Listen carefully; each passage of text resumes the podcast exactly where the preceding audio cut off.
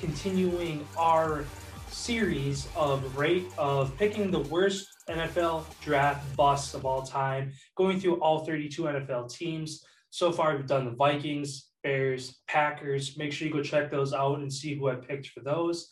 Wrapping out the NFC North here, talking about the Detroit Lions. Uh, for Detroit, I had my eyes set on that 2002 draft when they picked Joey Harrington.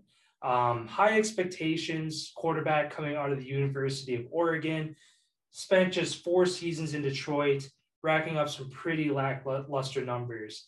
18 and 37 record and went negative for touchdowns to interceptions, 60 touchdowns to 62 interceptions.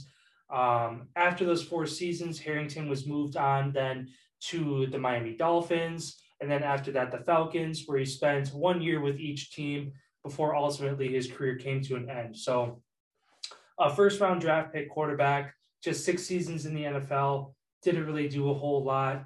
No eye popping numbers. Um, obviously, for the Lions, short after that, a few years later came Matthew Stafford, and they obviously saw success with him. But as we all know, now he resides with the Rams. So even that didn't work out in the end. But as for the Lions, I would definitely say Joey Harrington was the biggest bust for the Detroit Lions in team history. So that wraps up the Detroit Lions uh, draft bust talk.